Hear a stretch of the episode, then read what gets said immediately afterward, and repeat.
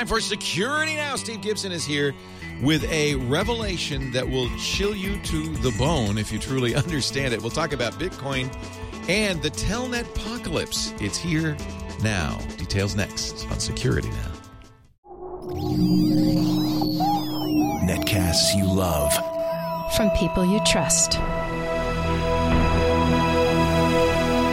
This, is Twit.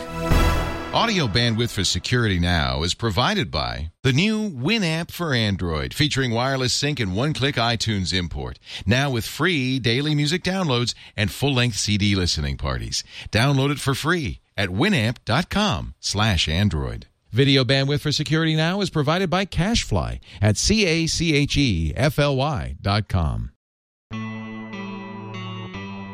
This is Security Now with Steve Gibson, episode 396, recorded March 20th, 2013.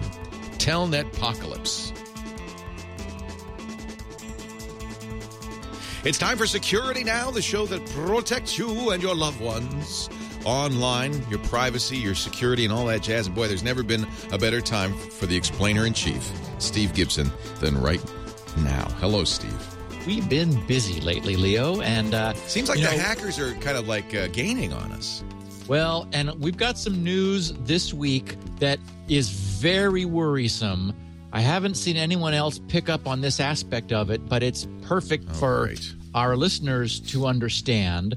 Oh, and this involves something known as the- what was tr- a transient botnet known as the Carna botnet, which was the creation of one guy, one arguable sort of gray area researcher. I mean, he he was he he acted responsibly, but unfortunately, the disclosure of what he found really is worrisome, and we'll talk about that. We we had planned also to carry the second half of the questions from last week's q&a over to this week but there's just no way we're going to have time um, so those I'm, I'm moving those five that we didn't get to last week to next week's q&a because we have so much to discuss that uh, news of the week and i wanted to also talk about the the operation and technology of distributed hash tables.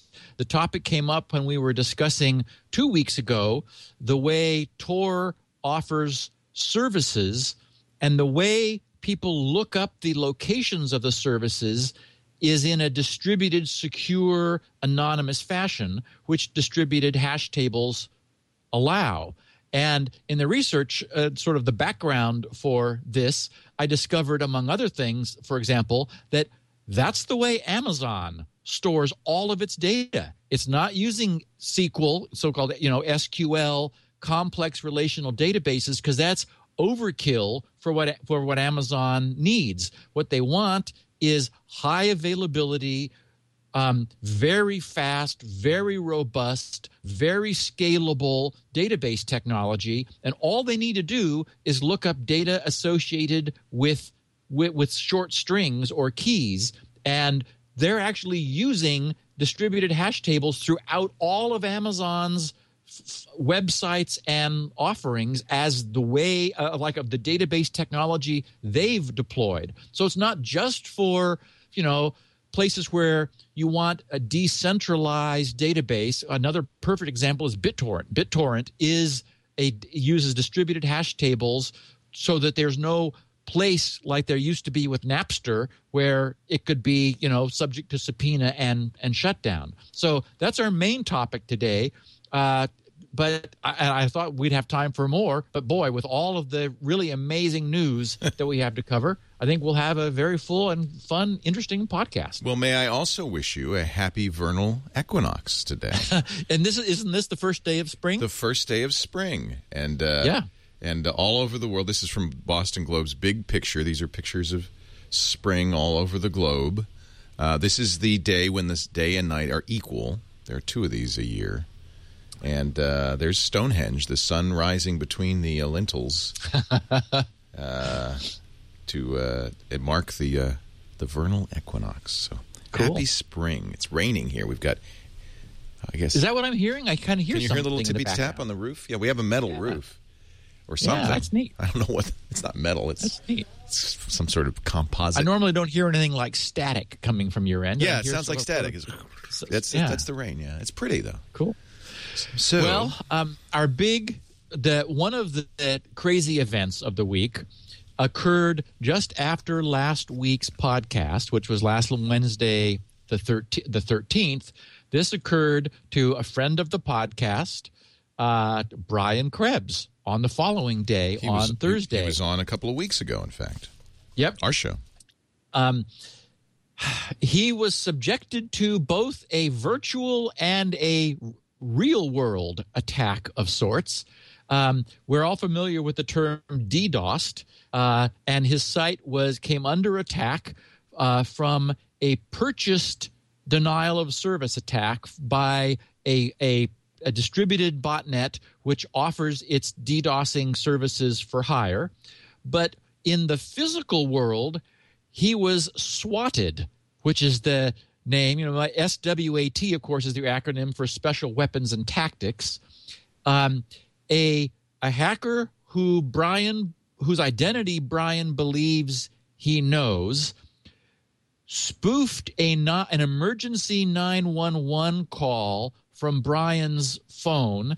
I think his cell phone, but I don't remember. yeah, it said cell phone. That's eh, by the way, that's very easy to do. That's not a right sophisticated hack. and and so brian was like rem- i think he was removing some masking tape from his door jamb where he'd been painting or something i don't remember He was expecting house guests. He was going to have a dinner party, and he was tidying up. And yeah, there was something Yep. on his door jamb. He bends down to pick it up, looks up, and lo and behold, there are guns trained on him. Holy cow! Scary. a bunch of police cars all positioned out in front guns leveled at him they told him to turn around and walk slowly backwards towards them and he was handcuffed and then walked away from the house up the street mm. meanwhile of course he was trying to explain to people that this there was nothing amiss whatsoever in his home and that this was a a, a false alarm, which he had even had the foresight. I think it was about six months before. He wrote a letter to his local police department warning him that this sort of thing might be happening.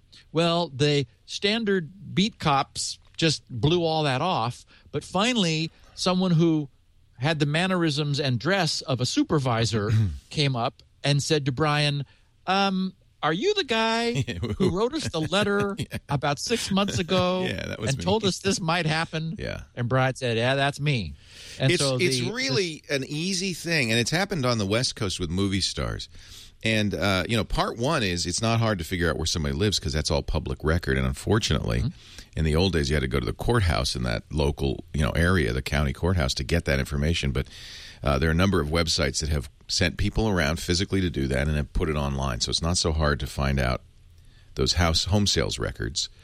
And uh, you know, then uh, unfortunately, uh, anybody can can uh, spoof these nine one one calls. They told the SWAT team. He said, "This is Brian Krebs. My wife has been shot by Russian gangsters."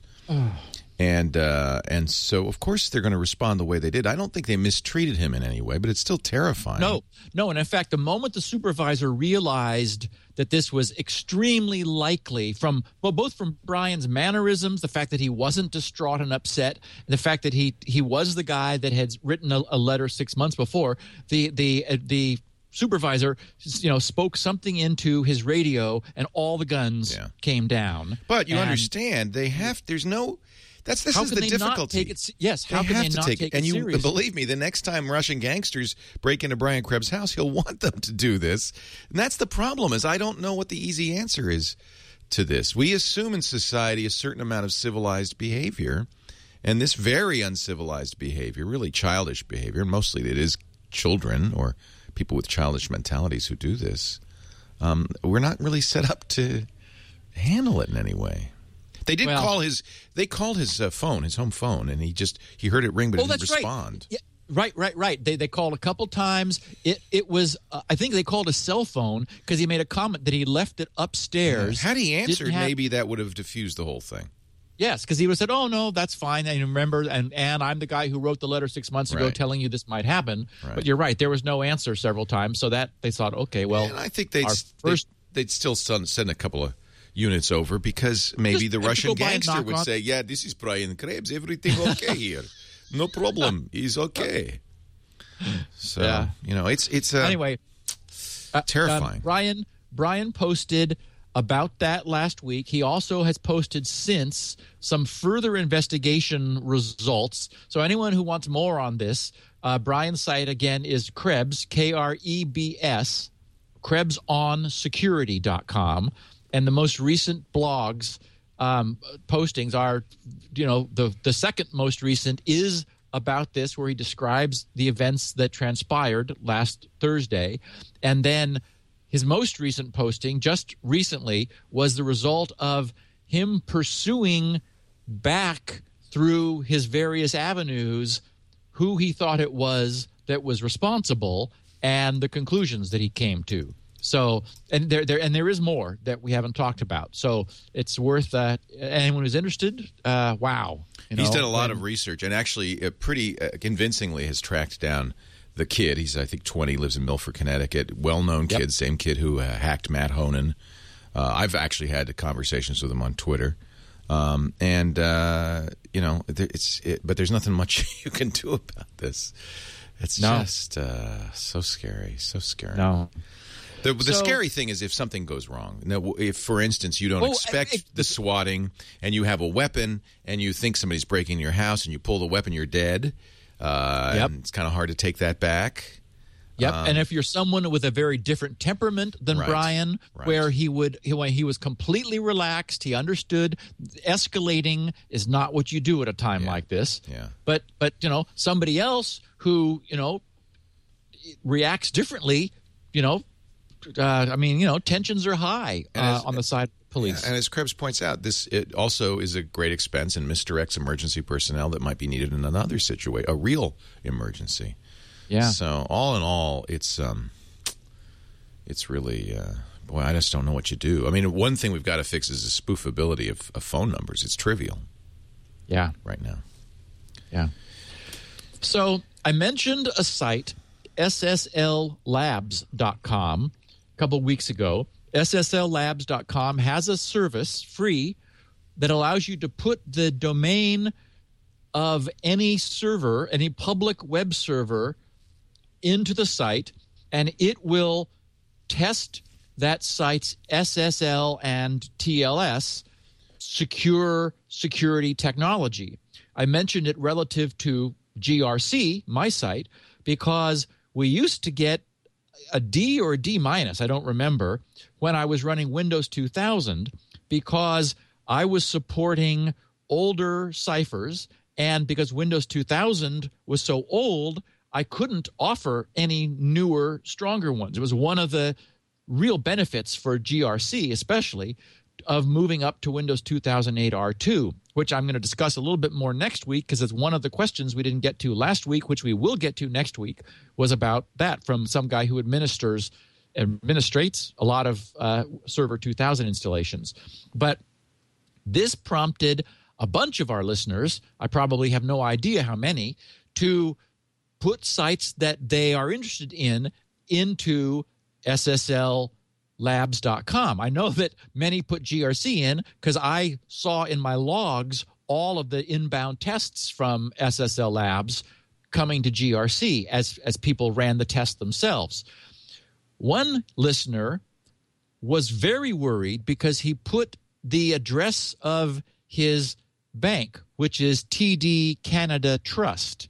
Um, and this was easywebsoc.td.com into SSL Labs and received a grade for his bank's SSL security of F. It got an F. You can get an E, by the way, which is somewhere between D and F. Um, this this got his bank an F, and he, so he wrote saying, "Oh my God, should I worry?" So I wanted to create a little bit of context for this, a little more context. I, I went back to SSLLabs.com, and Leo, if you go there, um, and uh, you you could use the link that's in my show notes if you wanted to, and that brings up the the test for this TD Canada Trust Bank. It it summarizes all of its findings in four categories. Uh, the the quality and strength of your certificate, that is the certificate that that secure server is offering, the nature of the Oh, protocols that it supports. That's a pretty big red F. it leaves yeah you can understand why people might be a little concerned if their bank is getting an f Boy. uh, the key exchange strength and the cipher suite strength so this td canada trust got a 100 on their certificate so it's a big green bar that goes all the way they got an a zero on protocol support and that earned them an instant f They're using SSL a- 2.0. Yes. Uh, and it's not that they don't offer more, but they offer it. They need to turn And this so- off. Correct. Um, and so that's what did it to them. That SSL version 2.0 earned them an instant F. There's And no way so to they're get vulnerable better. to Beast is the problem. Well, actually, no. That's a different problem. Oh. SS, SSL 2.0 is just no bad. longer recommendable. Right, right. And remember that from from our discussions about the way the handshake goes, the client, which is in this case a user, their platform, their Windows, their Android, their iOS, their Mac, whatever, Linux, Unix, their their platform sends to the server a list of ciphers and cipher suites that they understand. So it's like here's here's a menu, a bunch of things that that we understand. So it's up to the server then to choose what it wants.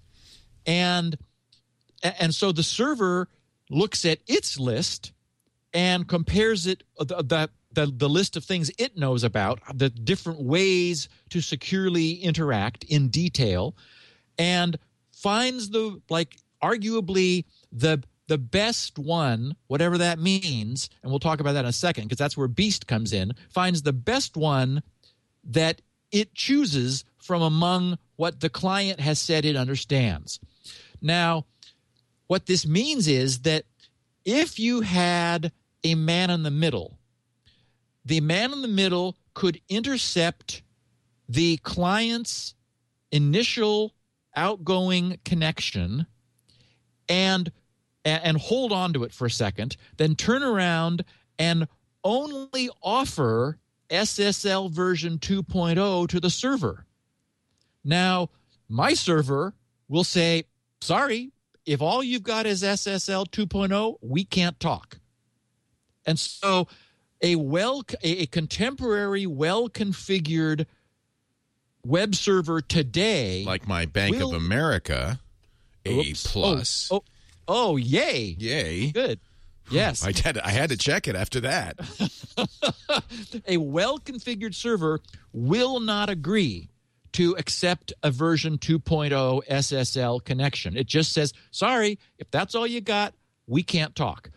Unfortunately, TD Canada Trust does accept it. So, so it's this man in the middle vulnerability. It's the idea that somebody in the middle could could downgrade the security the client is actually offering to a level that is so insecure that that then there are other exploits which can be used against it. So Chase, that's what by the way- an F. Chase, chase.com, C. Yeah. Yeah. Key exchange was red. Cipher strength was yellow.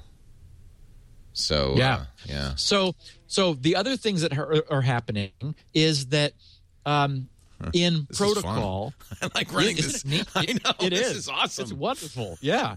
um, so they remember that the problem with Beast, the B E A S T, the browser, whatever it was that it stands for, but it, it's our it's our guys that were on the beach. Uh, they realized that any cipher block chaining protocol where where the the residual from the end of the of one block is fed into the beginning of the next, and that is true in up up to TLS 1.1. So both SSL 2.0, which is already bad for different reasons, but also SSL version 3.0 and TLS version 1.0, which is essentially the same as SSL version 3.0, they all have their cipher block chaining protocols um, chaining across the the blocks that are being sent. That is across packets of blocks. And it's that inter-packet chain that, that creates a vulnerability which can be exploited by this beast attack. So what what what's happened again is that when when a serv- when a client offers a bunch of protocols the traditional wisdom was oh, cipher block chaining and fancy ciphers like AES 256, for example, those are going to be better than RC4 because RC4 is just a is a pseudo random stream generator. It doesn't use chaining. And so so normally servers put their CBC based fancy new ciphers first and so that's the other thing that SSL Labs tests is essentially it, it gives them it gives the server different sort of it teases them with different sets of protocols to see which ones the, the server chooses. And unfortunately, again, this TD Canada Trust has its CBC ciphers taking priority over the older RC4 based cipher and once again, it loses points because that means it's vulnerable to the beast attack because it will happily use the, this interlocking packet uh, weakened cipher protocol rather than not. And lastly, under the cipher strength category, it only got a 60 out of 100 because it's still supporting the weakest cipher key lengths ever. It's got a whole bunch of 40 bit key lengths and some 56 bit key lengths. And those are just no longer strong enough. You just can't, you know, we were talking the other day about the 64 bit key, which um, I can't remember who. It was, uh, it was a service that was. Uh, saying that, oh, well, because of export restrictions, we're just using a 50, a 64 bit key and not anything higher. Evernote. But, but yeah, that's right, Evernote. Yeah. But here, this is 40 and 56 bits. So there's just no reason to offer these weaker ciphers. No. Um, and the server identifies itself as IBM HTTP server. what? and it's deployed by uh, Akamai Technologies.com. Oh, huh. So this is a you know a major cloud deployment right. IBM server that is just sort of default configured. And this is what you get if you just install the software and don't do any tweaking. Ah, I imagine. that's it. Of course. Yes. Yeah. yeah. it just gives you everything. Here's everything. But you got to think a bank has some pretty high qualified high heavy duty experts security well i think guys. what they've done is they've they've subbed this out they've uh, said okay you know we know about charging people. Right, we don't know. We don't know about security. Mm. And Akamai says, "Oh, I bet you they've got gold seals and all kinds of junk right. all over their website, talking about how wonderful their security is." But it's not. It's just unfortunately uh, not obviously here. You know, they got an F at the moment. So I mean, no, this is not going to hurt TD Canada Trust. I mean, in terms of like their reputation, because only people who listen to this podcast know about you know the details of their way they're connected but if a bad guy was really really intent on exploiting their customers um, it's much more possible to do so with a connection of, of this low grade than not so anyway, that's what that's all about. And who knows who to blame? I mean, I, I wouldn't be rushed to blame Akamai. It may be yeah. that when you set up your server at Akamai or uh, you have check boxes, and uh, whoever you know was doing TD Ameritrade said, you know, we should make it as flexible as possible. Let's make sure we support everything, and checked all the box. You know, I, who knows how this happened? I wouldn't blame yep. anybody. Uh, Yeah. A surprisingly large number of banks are are pretty good though. Wells Fargo, straight A's. Um, Nice. yeah, Chase kind of some, middle of the road stuff. Um, B of A A's. So just you know, this is probably a worthwhile thing for people to run. SF la- SSLLabs.com. They have a site test right there. Yeah, and us. if you find out that your bank is is rated low, complain, by all means send a note. Yeah, complain. Yeah. Send a note to Yeah. to some web admin somewhere and say, "Hey, check this out. How you know? Are you sleeping well at night?" yeah. Yeah. Um, just a note that Windows 7 Service Pack 1 has finally moved from install it if you want to we're going to give it to you without you without you asking for it mode. That happened also with Patch Tuesday last week, um, but I didn't see it in time to mention it.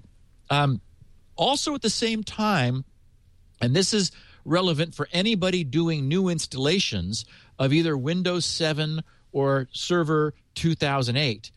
Microsoft also released a and this is this is appearing under Windows Update under optional a complete comprehensive roll up of all post Service Pack 1 security patches since Service Pack 1 and having just installed a bunch of server 2Ks and also, I mean, 2K8s and also a bunch of Windows 7 boxes. I mean, it is th- this is a great benefit to have this. The the alternative is, you know, you install Windows 7, then you install Service Pack 1, which has been available for quite a while, but then you do, okay, give me all the other security patches. And there's like 64 of them. Um, and you know they install one by one.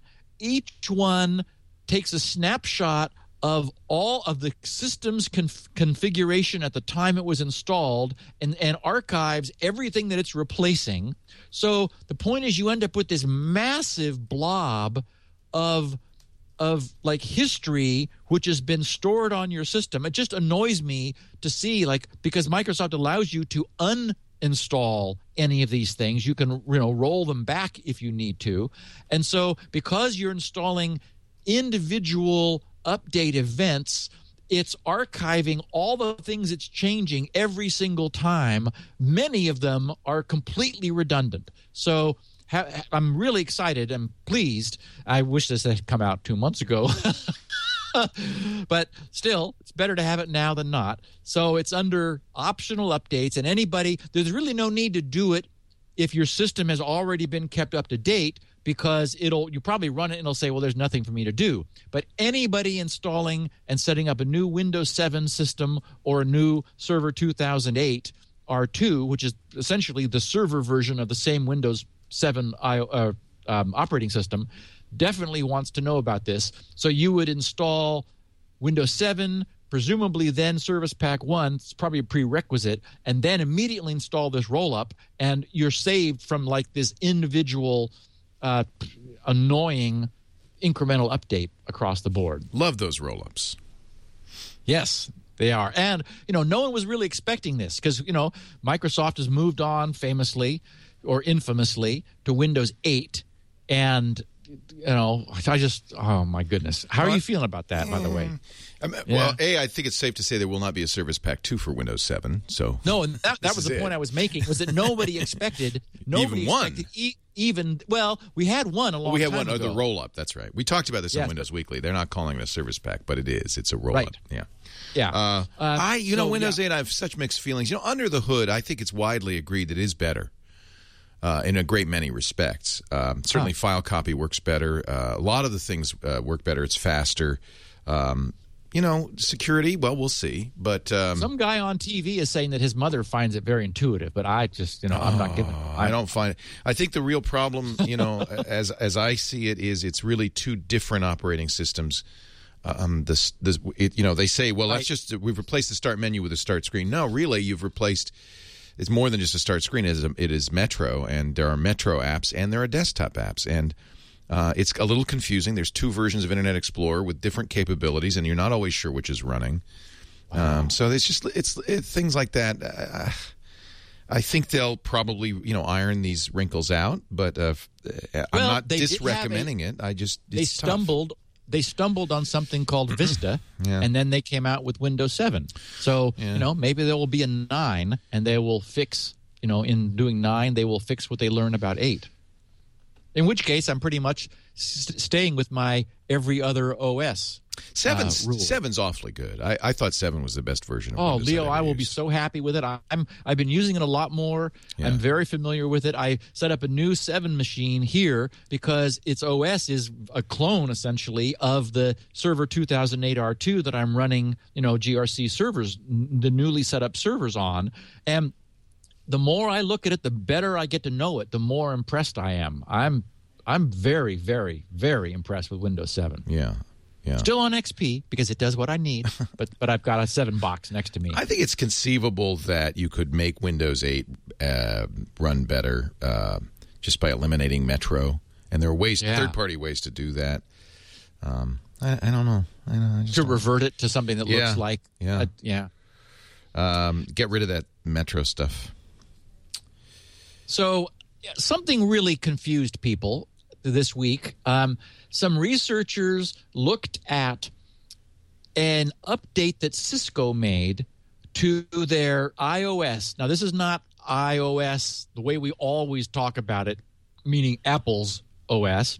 This is capital I, capital O, capital S that well predates Apple and, and having anything called iOS. You know, I've got iOS running in my Cisco router here and and at the data center.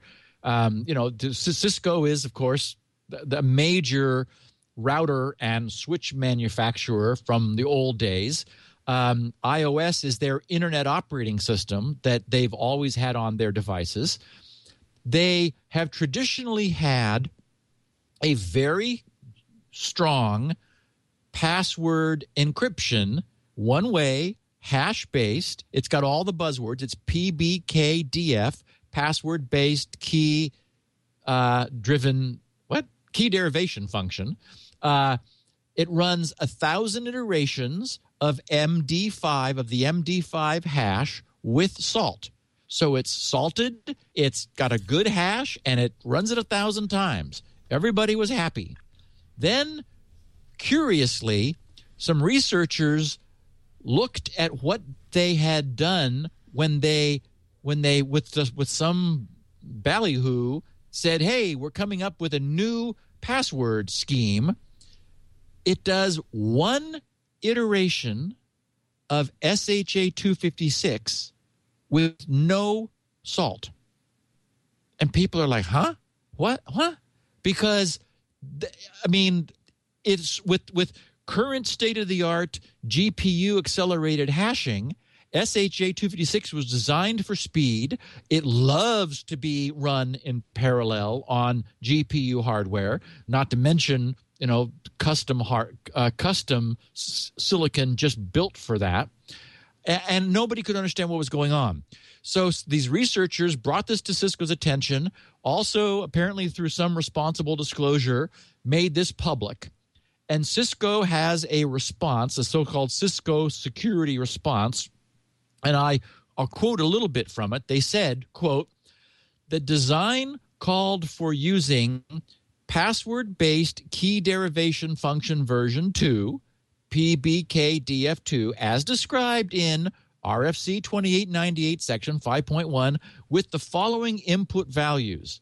Hash algorithm SHA 256 password the user provided plain text. Salt 80 bits generated by calling a cryptographically secure random number generator and iteration count 1000 then they said due to an implementation issue. Now there's this is the you know PR speak.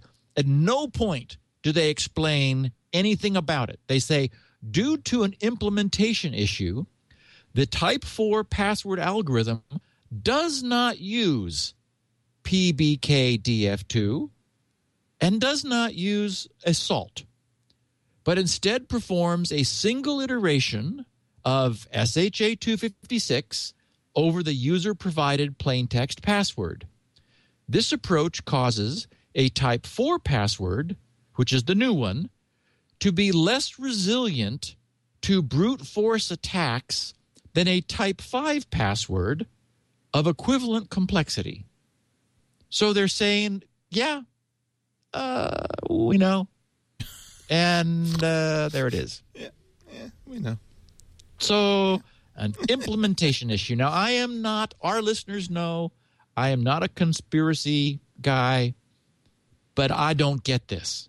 Yeah. I mean, I don't get how Cisco would apparently deliberately and knowingly weaken dramatically weaken the the login strength of their router technology. I I can't understand I can't explain it. They did. And they got caught essentially. They didn't document it. It wasn't public. In fact, they, they documented it as as strong. And when the researchers looked, they said, "Ah, no, you, uh, this is what you said you did is not what you did." So they had to know. They're saying an implementation issue. You know, this is this is not even conceivably a bug. You there, you can't think of a bug. I mean, maybe if it had done ten instead of a thousand iterations. Oh well, we we initialized our counter wrong. Well, no, there's no counter, and there's no salt. So, just okay. I you know And iOS is used in all the in the commercial Cisco routers, right? What is Oh my yes. Oh, I mean like yeah.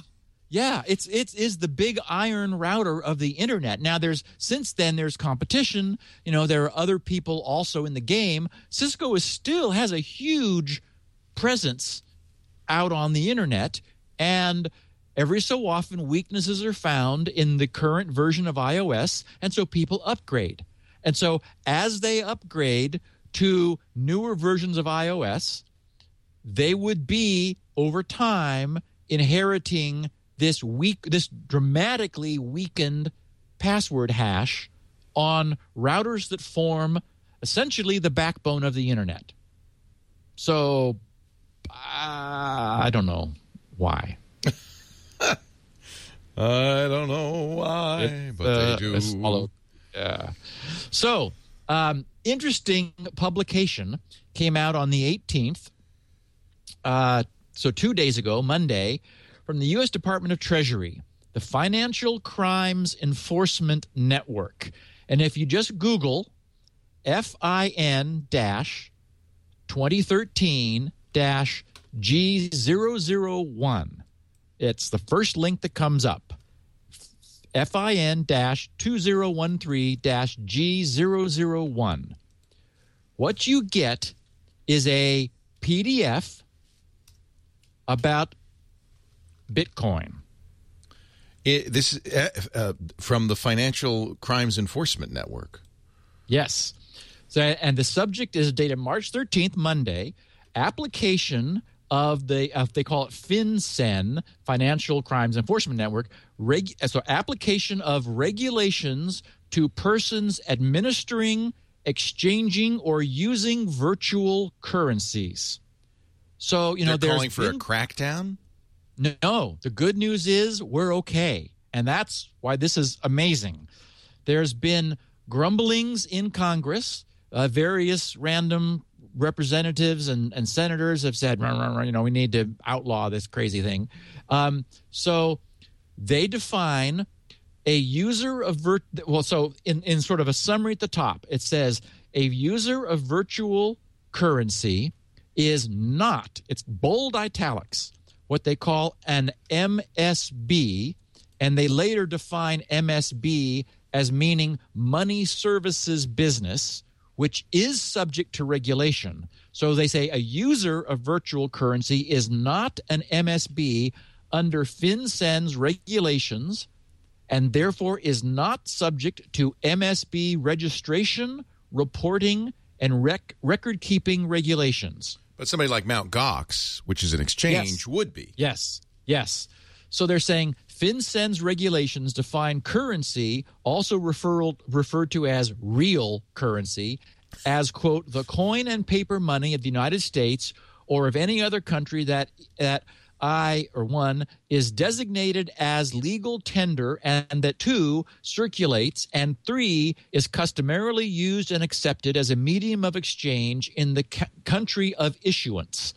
In contrast to real currency, virtual in quotes currency is a medium of exchange that operates like a currency in some environments but does not have all the attributes of real currency.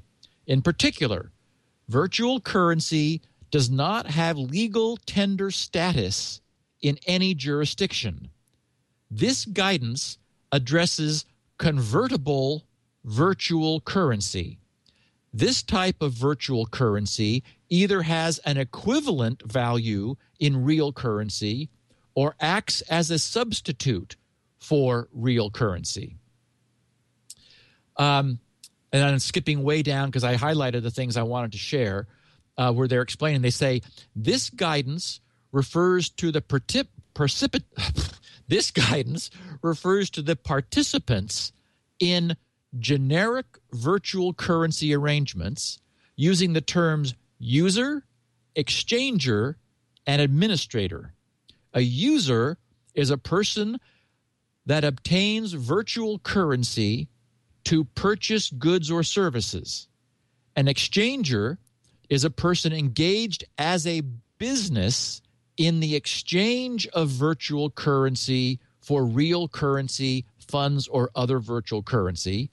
An administrator is a person engaged as a business in issuing, that is, putting into circulation, a virtual currency and who has the authority to redeem, to withdraw from circulation such virtual currency.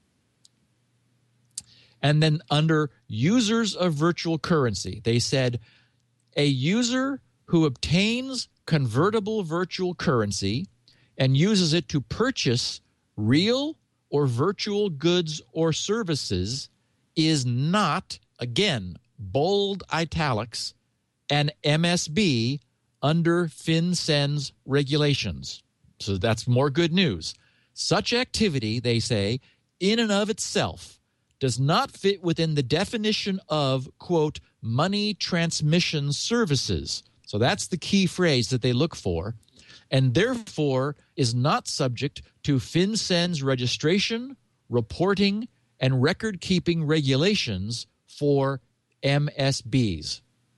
And then lastly, under e currencies and e precious metals. I didn't know what an e precious metal was. I guess there's a market, you know, an electronic market for that. But they said the first type of activity involves electronic trading in e currencies or e precious metals. And they say in, in 2008, FinCEN issued guidance stating that as long as a broker or dealer in real currency or other commodities accepts and transmits funds solely for the purpose of effecting a bona fide purchase or sale of the real currency or other commodities for or with a customer, such person is not acting as a money transmitter under the regulations. Um, and actually, there's one last thing I did I forgot. Uh, under decentralized virtual currencies, so I mean they're leaving no doubt here. They said a final type of convertible virtual currency activity involves a decentralized convertible virtual currency, one that has no central repository and no single administrator, and two, that persons may obtain by their own computing or manufacturing effort. A person that creates units of this convertible virtual currency and uses it to purchase real or virtual goods and services is a user of the convertible virtual currency and not subject to regulation as a money transmitter. So, for we end users of Bitcoin, there is no longer any gray area at all. Um, the the Department of Treasury, United States Department of Treasury, Financial Crimes Enforcement Network says we're doing nothing wrong. I, I saw this and I also thought I'm, I, I highlighted it. I'm going to send the PDF off to Mark Thompson because, as I mentioned a couple weeks ago, he's um, he's experimenting with taking Bitcoin in exchange for physical goods and and you know and for anyone who's interested in or has bitcoins or wants to mine bitcoins and wonders about the the legalities of what they end up doing with them uh, this makes it clear uh, we're okay. The only thing that bothers me a little bit about Bitcoin is I'm I'm just used to the n- notion that money is tied to uh, uh, some sort of creation or physical, you know, doing something. And Well, and, it- and Bitcoin's really just tied to how many CPUs and GPUs you want to put in series. well okay we, we of course we famously went off the gold standard when right, money so it's was not actually, told to, tied to gold either, is it? Yeah. and and U.S. currency is tied to nothing. Um, I mean, Right. it is it's created out of thin air. Uh, well, in, in, initially, but you know, uh, there's something going on for me to get money from an advertiser. For instance, we do something. well, just agreement, Leo. That's all it is. Well, the the actual value of it is by agreement, but it but it has a natural um, a natural uh, life because you know we agree what it's something is worth. You know, it, by consensus. I don't know. It just there's something. It feels like there's something missing in Bitcoin. That well, all you have to do is run a giant server farm, and you can you can have as much money as you want. That doesn't Well- seem quite right to me. yeah, um, it's it. Well, okay. I mean, that puts money into circulation, Bitcoinage into circulation. What's what what is so elegant, and we again we we really nailed this in our Bitcoin podcast. So anybody who hasn't yet heard the Bitcoin podcast, let me commend everyone to to go back and listen to it because you'll get this.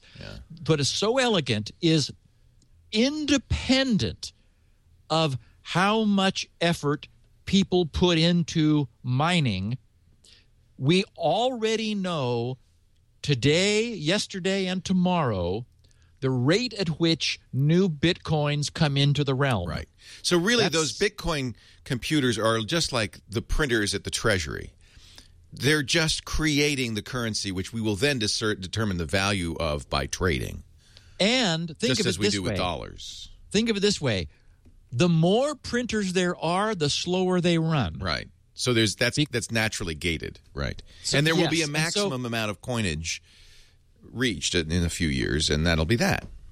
in 20 what is it 2040 or i think it's 2040 it, it, it hits like it stops. It it it, it is con- it's already slowing down and it's following a curve. And so the the rate at which new bitcoins are being minted is following a trajectory that is absolutely set. Right. nothing can change it. Right. and we there we will then end up with a crypto i mean the internet the world will have a cryptographic cryptographically strong tradable virtual currency and people will be buying and selling using it just like any other currency Currently, a- And- a, Bitcoin's worth sixty three dollars and ninety eight cents on uh, Mount Gox. Woo! and i've got 50 of them so Yeah, and uh, but it's really Yeah. an interest. Uh, you know, I, Oh, it's I think I think it's starting to gather critical mass. That's why it's of interest.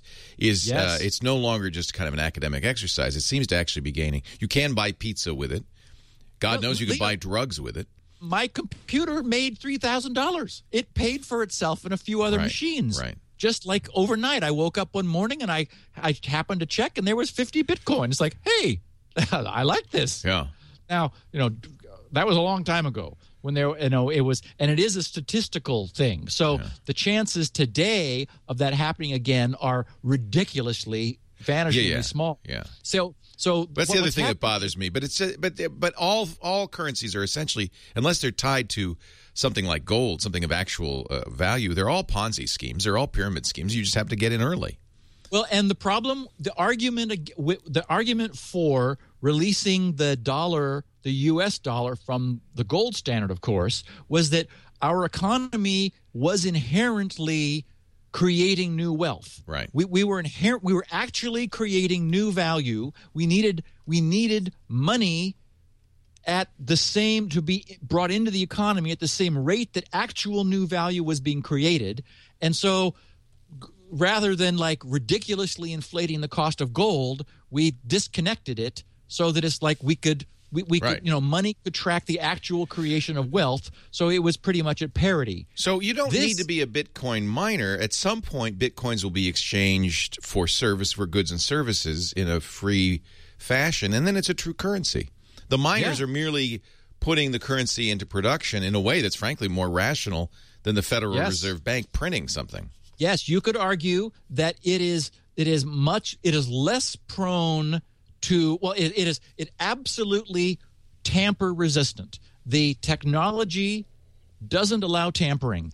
And the the crazy mining people what they're doing is they're they're saying okay it's harder to make bitcoins today than it was. So i want you know i want to compete with the other crazy people so so the idea is the, the more hashes the more hashes you can produce the more like remember that the way this works is you, it's the number of leading zero bits in the hash. And so they the the requirement is is changing in the way that in, in the in the guesses you make to perform the hash of a of a chain in order to to find the result that gives you all zeros at the front of the hash. So what, what's happened is among the miners there has been this crazy escalation in performance, but the Bitcoin technology has has has immediately reacted by making them work much harder than if this escalation hadn't happened. So so now in fact now what, what we're seeing is mining pools. It's so difficult to actually get physical bitcoins yourself that people pool their resources. And if anyone in the pool scores a bitcoin it's that bitcoin is divvied up based on their relative com- the computing contribution to the pool. So so i mean it's it's really been a very clever evolution over time. And and, and as you say leo I, I think it is ultimately i mean it's a phenomenon that the treasury department has just blessed essentially they've said That's we stunning. have no problem with this Now there are other Yes. there are other uh, there are competitors like Litecoin, uh, but that's okay. There can be other coins. Is what you know. The, the tr- uh, there, uh, first of all, Security Now 287. We explained the cryptographic standard that behind Bitcoin. So two, you go back to 287 and listen to that one. And uh, there's a book which I am about to read. I haven't read it yet, but it's been on my Audible list for some time called The End of Money that talks about this whole notion. And money is just an agreed uh, uh, Yep. thing. It's not. There's no yep inherent value. So I just I find it fascinating and somewhat unsettling. But I guess as with many uh, modernisms, uh, we'll get used to it. and I could see this becoming uh, an accepted standard, uh, not eliminating greenbacks or euros or anything else, but um, supplementing it. Well and it I won't be able to pay my taxes in Bitcoin, I don't think, in my lifetime. But um, at some point, because it's inherently virtual, um, it may be less prone to manipulation than than physical physical currency, which is sort of trying to straddle the virtual, you know, the the the, the virtual internet world. right, we have So- seen peaks and valleys in value, however. Yeah, I mean there have been been, so it's been yeah. I mean I didn't know that it was at 63. That's great. You know, I'm holding on to mine. I would hold on. It's only going to get Yeah. more valuable. I think so. Well, because they're It's not going to make any more. Yeah.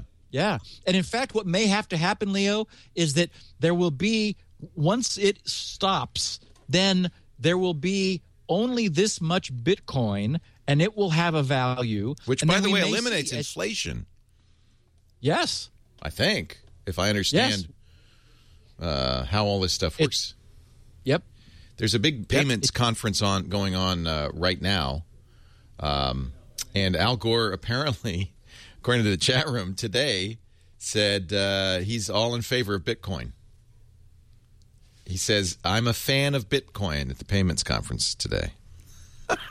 so, uh, wow, Just The technology is solid. If Ju- we have just just one wow. more really interesting thing to keep an eye on. yeah, yeah. Well, And- and you we- introduced me to Bitcoin, and I'm going to keep uh, keep uh, keep on you on this. Read that book. Read that. Book. I book, am. I- have you read I'll it? Bet you can, I'll bet you get no. I haven't. Yeah, I can't wait. It's it, I downloaded it months ago, and I just haven't gotten around to. Uh, Yeah, I can imagine. Yeah. You got a few things going on. eh, yeah, I keep reading. I do fiction, nonfiction, and I happen to pick a 48 hour book. Actually, it was two books, so it's more like 100 hours. But I'm almost done. Okay, now I got bad news. Oh no! Yeah, I got, it's really bad. What? Let me Okay. scroll down and see. Uh, I created a Bitly shortcut. Okay. The Bitly shortcut is Interscan. Okay. bit.ly slash Interscan. I N T E R S C A N, as short for Internet Scan. So Bitly slash Interscan. Oh dear. I'm reading it Uh, now. The Internet Census 2012 port scanning slash zero using insecure embedded devices from Carna Botnet. Yeah. So here's the deal. Um, first of all, I'm I'm going to quote some things from this paper. Everybody, I, I, I tweeted the link, but also the Bitly link is easy to find. Um, you're going to love the graphics. Click up up on the top. Click the graphics button and look. And and he's also got super high resolution versions of those thumbnails. Um, so here's what happens. The guy he, he says we throughout this paper and at the end he confesses okay we actually means i. Because it just was impossible to like say i this i that and i this and so forth throughout the whole whole thing. So so it's a guy.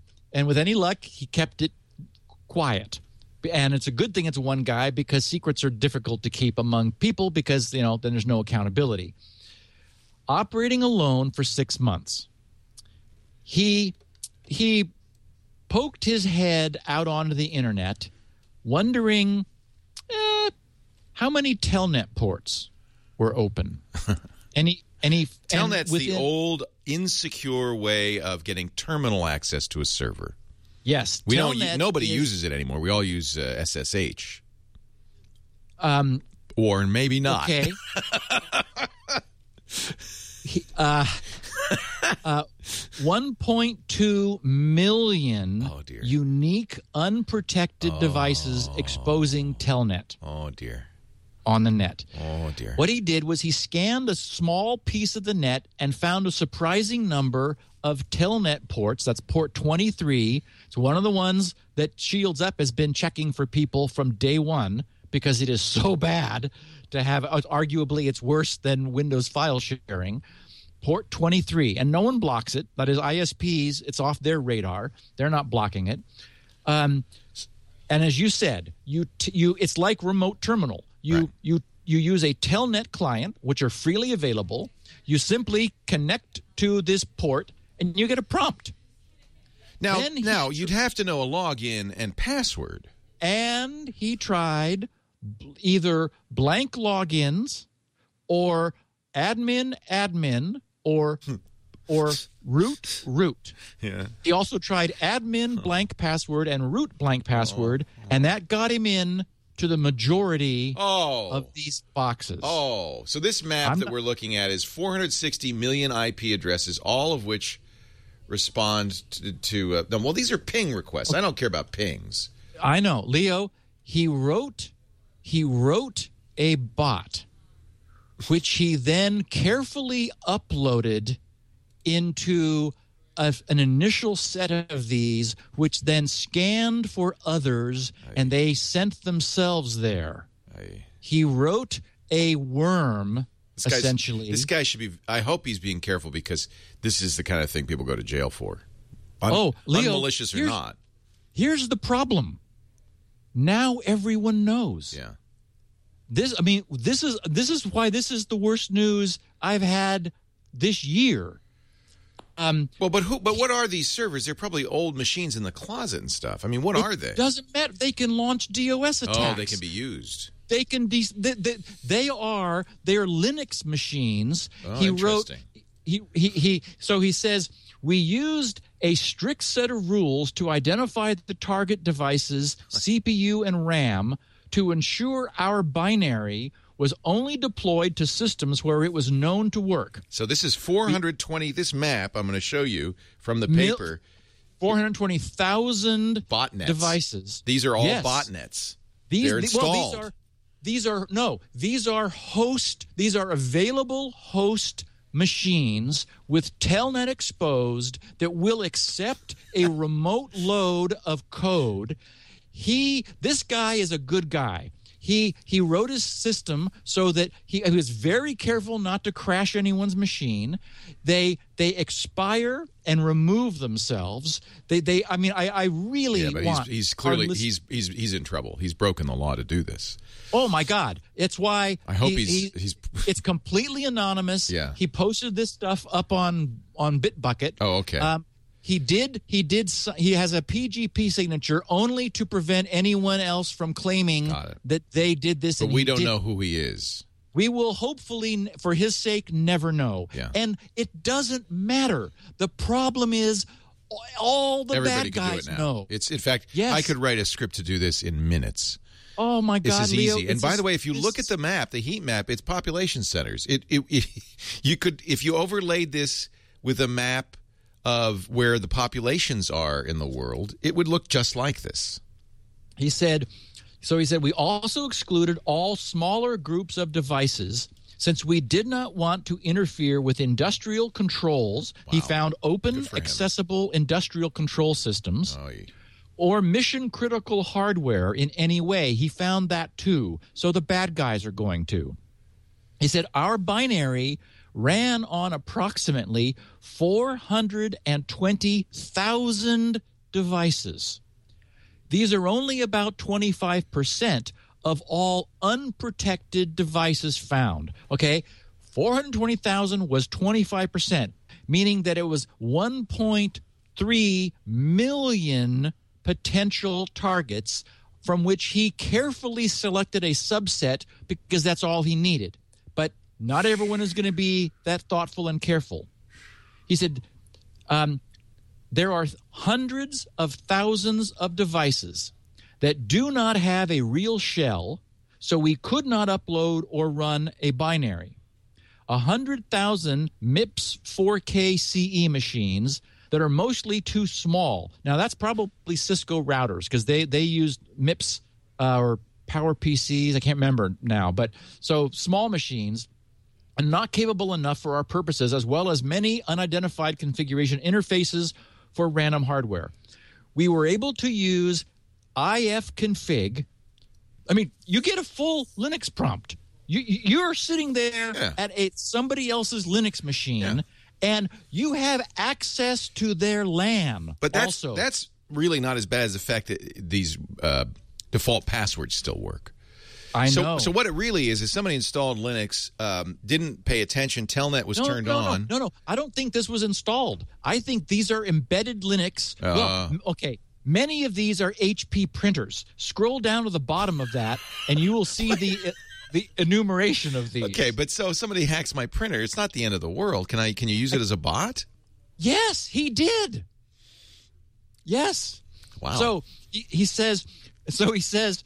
We were able to use ifconfig to get the MAC address on most devices. We collected these MAC addresses for some time and identified about 1.2 million unique unprotected devices. nice thing about a MAC address is you could tell who the manufacturer is. Yes. Yeah. And it, it's it doesn't change when the IP address floats Right, around. right. So if these things were like on ISPs floating around, this this disambiguated them.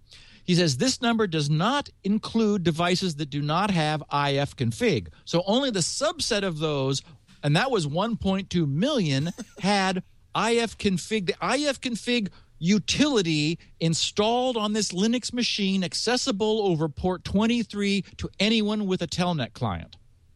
So, finishing up under trivia, he said, A lot of devices and services we have seen during our research should never be connected to the public internet at all. As a rule of thumb, if you believe that, quote, nobody would connect that to the internet, really nobody, unquote, there are at least a thousand people who did. HP LaserJet P2055 series. There's 6,628 of those. LaserJet 4250s. There are 4,678 of those. I don't know. You know what? Hello? He said, whenever you think, quote, that shouldn't be on the internet, but will probably be found a few times, unquote, it's there are a few hundred thousand of those. I love all these Like- uh, UPnP devices uh, oh my God, I know. using that UPnP hole, the portable SDK from uh, Intel. Uh-huh.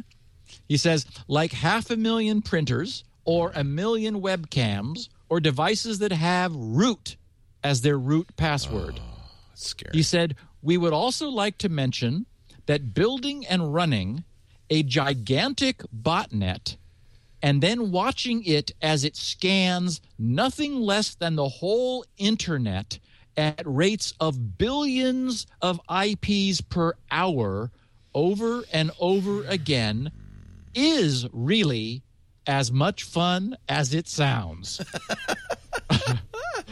and then finally, under who and why, he said, You may ask yourself who we are and why we did what we did. In reality, we is me. I chose we as a form for this documentation because it's nicer to read, and mentioning myself a thousand times just sounded egotistical. The why is also simple. I did not want to ask myself for the rest of my life how much fun it could have been, or if the infrastructure I imagined in my head would have worked as expected. I saw the chance to really work on an internet scale, command hundreds of thousands of devices with a click of my mouse, port scan and map the whole internet in a way nobody had done before. Basically, have fun with computers and the internet in a way very few people ever will. I decided it would be worth my time. yeah. Now, this guy in this paper, which is up on Bitbucket, you, it's linked to from the link I gave, bit.ly slash interscan. He lays out the architecture. This is this is even if somebody copied what he did, but the problem is he was very white hat. He was very careful. He didn't need to push the limits because he had all the willing machines he needed, even if he only used those with lots of RAM and lots of CPU horsepower. He also ran his bot at the lowest possible priority so that it wouldn't interfere with anyone else's traffic and he didn't need, you know, it to take over. But but Leo, mark my words. I mean, this is all the hackers know this now. This is going to launch a, a revolution, and it's not good because this is going to be far more fun than you know them trying to get people to click on a link in a browser hmm. to get some bot loaded into someone's machine that then you know lives for a while. There's millions This of machines just sitting there waiting, wide open. that- yes, waiting Yes. for uh, just saying, "Come on, come on." I'll- accepting a command prompt log on and then He even oh, told people what passwords to try. I mean, he's given Uh-huh. the farm has been given away. yes completely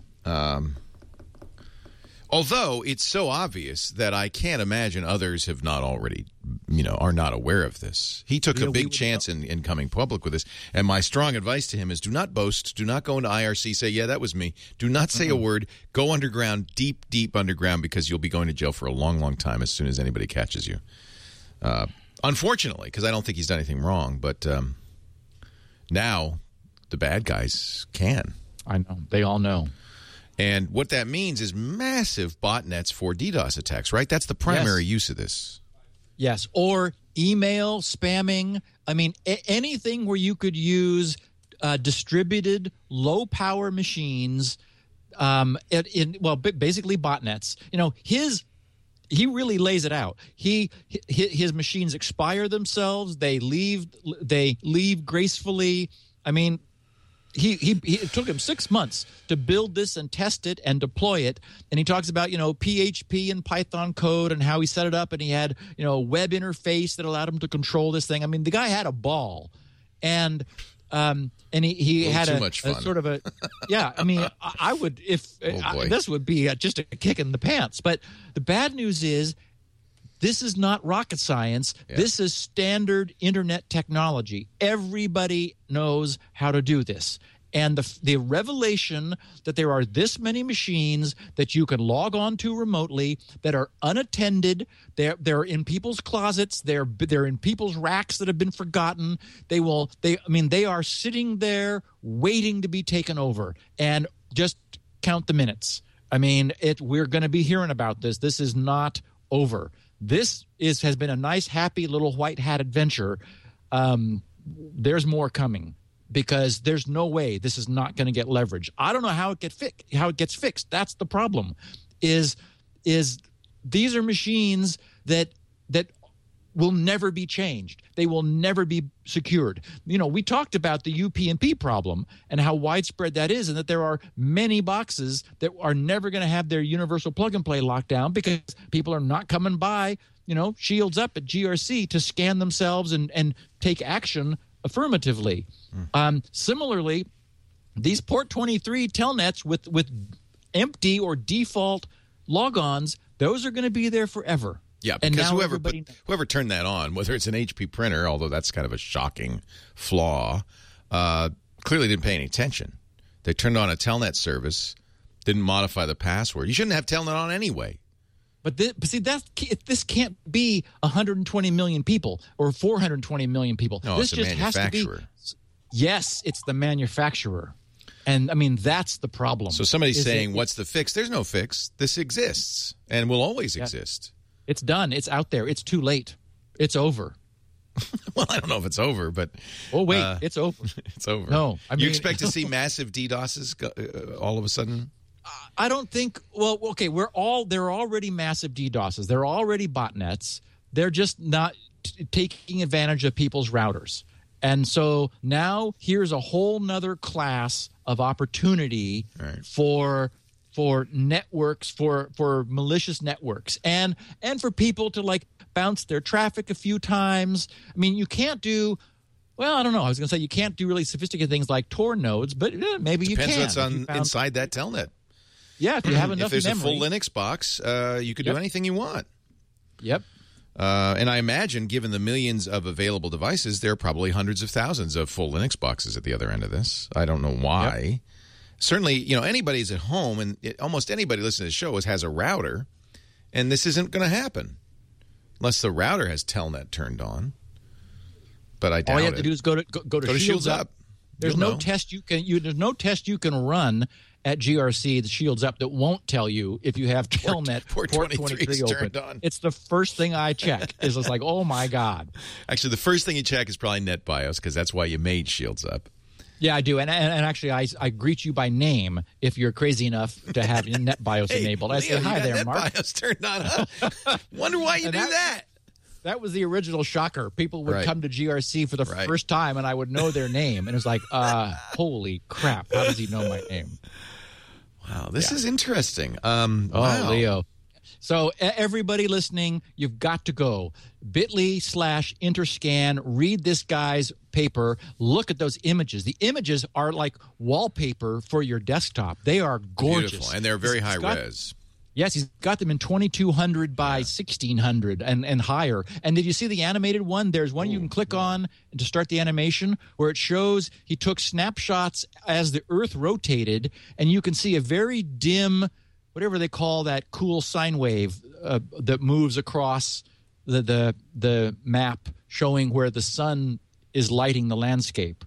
Um, there's a neat name I can't think. of. It begins with D, maybe. Oh yeah, the uh, yeah yeah the Terminator.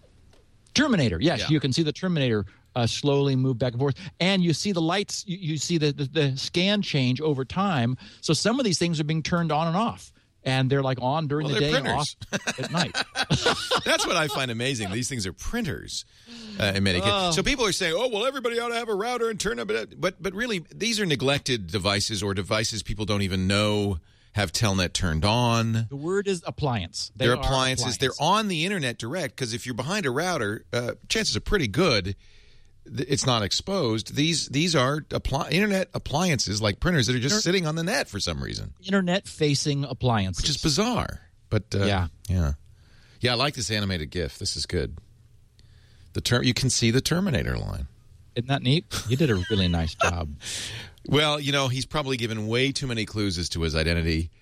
Uh, I So whoever hope. you are, whoever you are, hats off to you for a beautiful piece of work, and darn you for exposing it. I mean, Well, again, I bet you Well, bad guys knew this. This isn't that hard to figure out, uh, is it?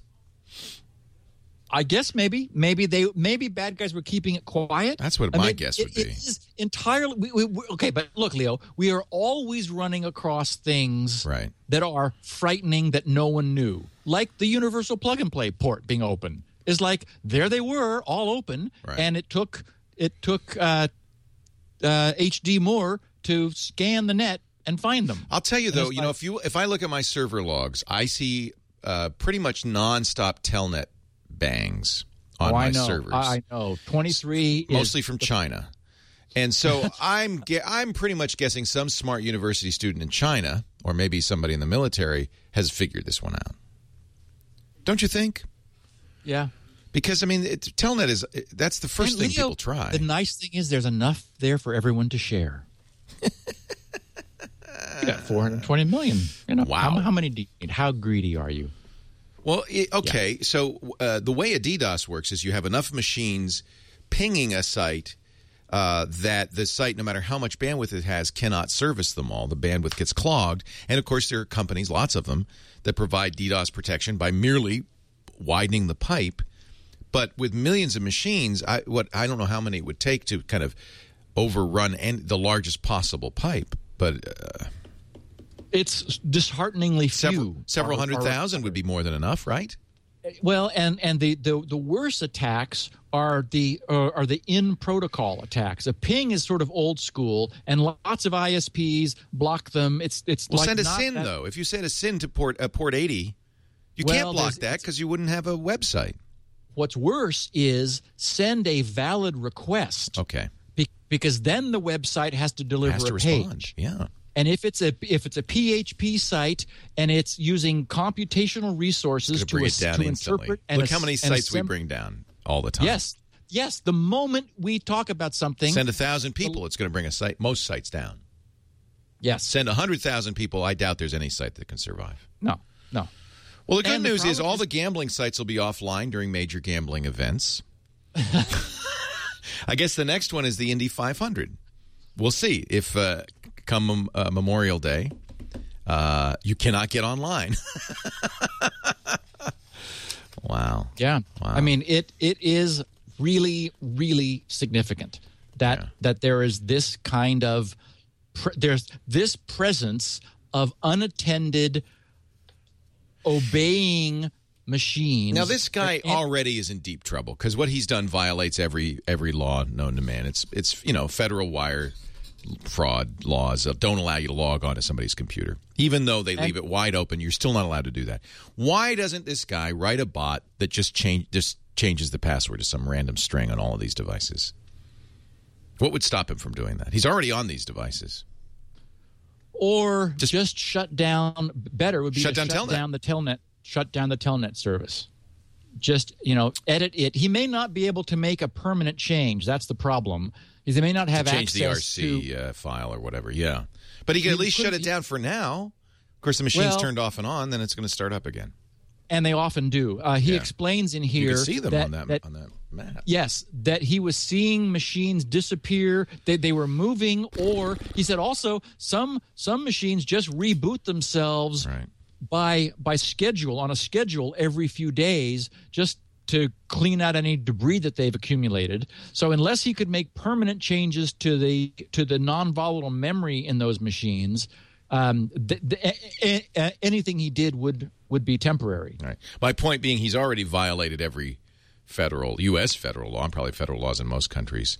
Uh, might as well go all the way and fix the problem. He sounds like a nice guy too. He sounds I like mean, a nice guy. I'm sure he's considering it. He, uh, I mean, in many cases, he had root. Yes. A simple. yes, what uh, he was getting, what he was getting was full root access. He was he was logging in either with with a blank username and password, or as admin, or as root. that so gives I you mean, right to do- access. I, you know, I, he could To do what probably he- fix a few of them, yeah. maybe a few million. Well, he has the infrastructure in place to do it before anybody else. That's what's interesting because he was able to do this by commandeering these machines to spread the botnet. He could. It wasn't all from one PC in his closet. That's why it was a worm. He Yeah. built a beautiful That's amazing. Linux worm, which then propagated just like in a flash across the internet. And its goal was to find other bots. And he shows he, he shows how it how it escalates. The first few he like launched a few thousand. They all begin scanning. He partitioned the IPv4 address space. Now that's one other point that he makes that I that I didn't read um, because I didn't go on to read the entire paper verbatim. Anyone can can find it. Is he mentions that you know this is only possible on IPv4 because we only ah. have 4.3 billion IPs ah. and they can be scanned. When Right. you go from a 32-bit address to a 128-bit address, everything changes. Good. Let's all go IPv6 now. Well, none of those bots are going to. None of those boxes are going Right. to. They're just They're happy, printers. happy And, and we already know how little these device manufacturers care about fixing their problems. This UPnP, not a word from any router manufacturer, not a word. Nope, nope, none, none. I wonder if there's going to be a sudden spike in demand for toner. You know, that's what he should just do. Is it the ones that are printers just print a big page that says, "Hey, moron, lock down your machine." Give him just that's okay. That's all you do. You print a one sheet on every printer that you can get to, and say, "Here's what you need to do." And and also, Leo, remember this: there are there are infrastructure critical machines. He refers to them in more detail than I did in the paper. Like SCADA, also- SCADA boxes, things like that. Yes, and he's also on routers, and because he is who he is, he is not turning around and looking into the network. He talks about all the tasty machines behind these. The, these are this is not going to be a hands-off policy for most of the Right. hackers on the internet. They're going to get on a box and go, "Hmm, where am I?" Poke around. What machines are connected? What fun can I have? I mean, it is this is a catastrophe. Wow. Okay. Yeah. Yeah. Yeah. Okay, I I have buried the lead, Steve. I know. Well, we're not going to get to it this week. I, I have two things I, left I want to share. Okay. Uh, our friend Simon Zerafa, who uh, uh, he tweeted me something that is really cringeworthy. He said, two bytes walk into a bar. Okay. First one, the first bite turns to the second and says, I think I may have a parity error. the second one says, Yes, you do look a bit off. Oh, it's horrible. Oh, ow. Yeah. I got a really, really nice note uh, from a listener, Richard Curtis, uh, who said, I've written a testimonial, but he didn't know where to send it. So he sent it to my uh, tech support guy, Greg. He said, the, So the subject is, I've written a testimonial, and then his letter, his note starts, but couldn't find anywhere on GRC's or SpinRite's pages to submit one. So I decided to submit it this way. Please let me know if there's anything else I need to do. He said, just another miracle to add to your enormous collection. I have a Dell Inspiron 1520 laptop running XP Professional SP3, man after my own heart. He said, uh, in early September 2012, so a few months ago, I got a BSOD, the blue screen of death, on startup, informing me that an essential system file in the boot process was corrupt. I had purchased the computer in 08, so four years previous, so it was out of warranty. I paid Dell customer service $129 seeking their help in getting it up and running. So, okay, $129 to Dell. The best they could give me for the price of admission was to tell me to reinstall the operating system. Like everyone else, I had thousands of pictures and my personal, professional, and financial life on that computer. Like almost everyone else, I didn't observe a regular backup schedule, even though I own two one terabyte Fantom external hard drives. I wasn't about to do anything as drastic as a system reinstall before I could engage in data recovery. But I had previous experience with data recovery and knew it would likely cost me as about as much as a new computer. That's true, or a lot more, actually. I switched over to using my wife's brand new Asus laptop with a Core i7 processor and Win 7 while I pondered my approach to data recovery. Several months went by, and tiring of my monopolizing her new computer, my wife suggested I buy a new one of my own. Since her Asus is, I didn't want to pull the trigger. No, oh, I'm sorry. Nice as her Asus is, I didn't want to pull the trigger on that kind of financial commitment either. So I began scouring the web to find recommendations for user controlled data recovery. Among several promising programs, SpinRite stood out. I read absolutely everything on the SpinRite website about the program and how it worked. I'm no techie, but it all made sense to me. Impressed by Steve's background in computer hardware, pre existing the internet and PCs, his long term commitment to SpinRite for decades, SpinRite's non destructive process, the glowing external reviews, the many user testimonials about not just data recovery, but the restoration of failing drives, and SpinRite's money back guarantee and lifetime updates, there was no question about the choice of program. I paid my $89 lifetime license fee, burned SpinRite to CD on my wife's computer, and started it on my non bootable Dell at 5 a.m. four days ago. It finished its work nine hours later. That is not four days and nine hours, but it only took him nine hours. He didn't write for four days. He says, holding my breath, I started the Dell up and wham, the Windows start screen appeared.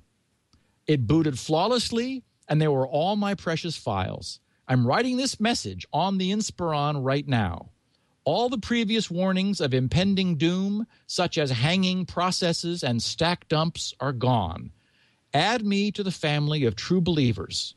SpinRite is the most reasonably priced, absolutely essential program that every computer owner owes to him herself to obtain and have on hand to stave off the inevitable drive failures. I will be running it on the Dell, my wife's Asus, and my son's Dell with Vista quarterly to keep them in shape.